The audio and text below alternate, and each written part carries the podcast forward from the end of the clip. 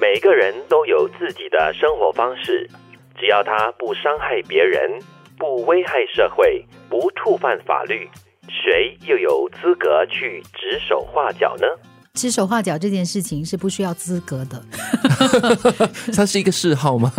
每个人都有这个权利去评头论足哈，是，但是只是看你要不要去理会他了。而且他在那里指手画脚的话，是否触犯了法律，是否侵犯了个人？ 对，刚才金云说的也对，他是不需要资格，也不需要得到任何人的批准，你而都可且以通随常时指随手地。画脚的人是没有资格 的，你你到底要说什么呢？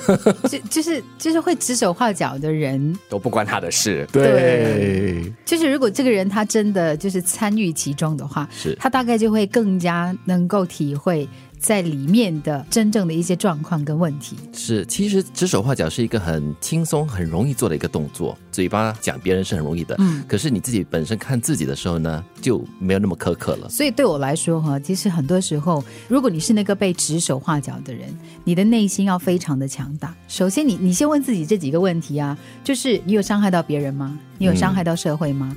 你有可能因为你做的这件事情而导致警察来敲你的门吗？。对，如果没有的话呢，那你就就问心无愧啦。对，你就任由他去吧。其实看别人在那边手舞足蹈，有的时候也蛮有趣的，不是吗？对，其实这句话最重要的就是提醒大家啦，不要用自己的尺度和准则去衡量或者是批判别人，才是对人最大的一种尊重。嗯，这很重要。另外看回自己的话，就是如果你刚好就像我讲的，是那个被指手画脚的人，嗯我觉得你要先相信你自己，就是你你已经知道你没有犯任何的错的话，然后你就按照你自己的方向往前走。因为有很多人呢，常常会受到旁边指手画脚的人的一些言论啊，影响哈、对影响，然后他就会一直转到。对所以你看，有一些人他一辈子很迷失的，对为什么呢？就是因为别人讲一句他就动一下，别人再讲他就再再转弯转咯。一下哦，对对是这样啊，OK，我再转弯。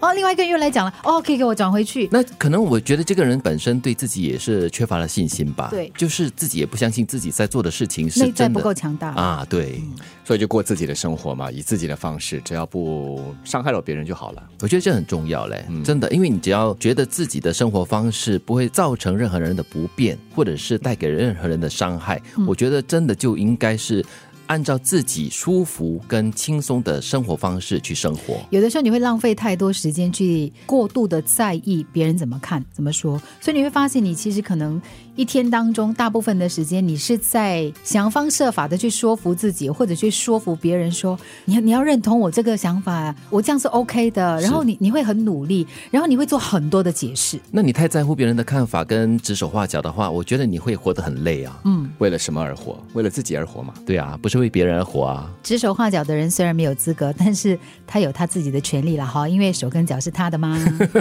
但是你也不要伤害到我啊。 你是说指手画脚的人会伤害到你吗？对啊，应该不会啦。 我觉得指手画脚的人通常都是不太敢担起责任的，他就说说罢了嘛，所以所以没事的，没事的，好好 嘴巴过你的痒日痒一子下这样子。啊人都有自己的生活方式，只要他不伤害别人，不危害社会，不触犯法律，谁又有资格去指手画脚呢？